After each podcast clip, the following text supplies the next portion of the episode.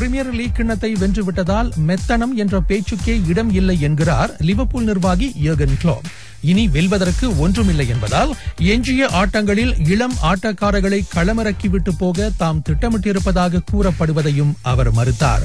கடைசி ஆட்டத்தில் மான்செஸ்டர் சிட்டியிடம் சுழியத்துக்கு நான்கு என லிவர்பூல் படுதோல்வி கண்டது குறித்து கேட்கப்பட்ட போது அவர் அவ்வாறு சொன்னார்.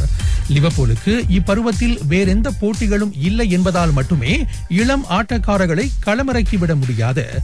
களமிறக்கப்படுவதற்குண்டான தகுதியை அவர்கள் பெற்றிருக்க வேண்டும் என கிளோப் நினைவுறுத்தினார். இபிஎல்லில் எஞ்சியுள்ள ஆறு ஆட்டங்களிலும் வெற்றி பெறுவதே தற்போதைய இலக்கு. அவ்வெற்றியை உறுதி செய்யும் வகையிலேயே ஆட்டக்காரர்களின் தேர்வு அமையும் என்றார் அவர்.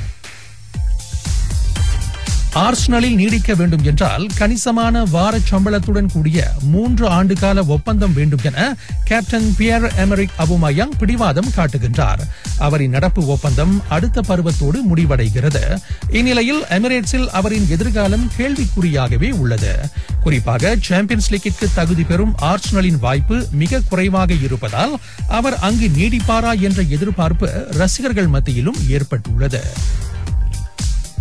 இப்பருவத்தின் முதல் எஃப் ஒன் ஜிபி கார் பந்தயமான ஆஸ்திரியன் ஜிபியின் இரண்டு பயிற்சி சுற்றுகளிலும் நடப்பு வெற்றியாளர் லூயிஸ் ஹாமில்டன் ஆதிக்கம் செலுத்தியிருக்கின்றார்.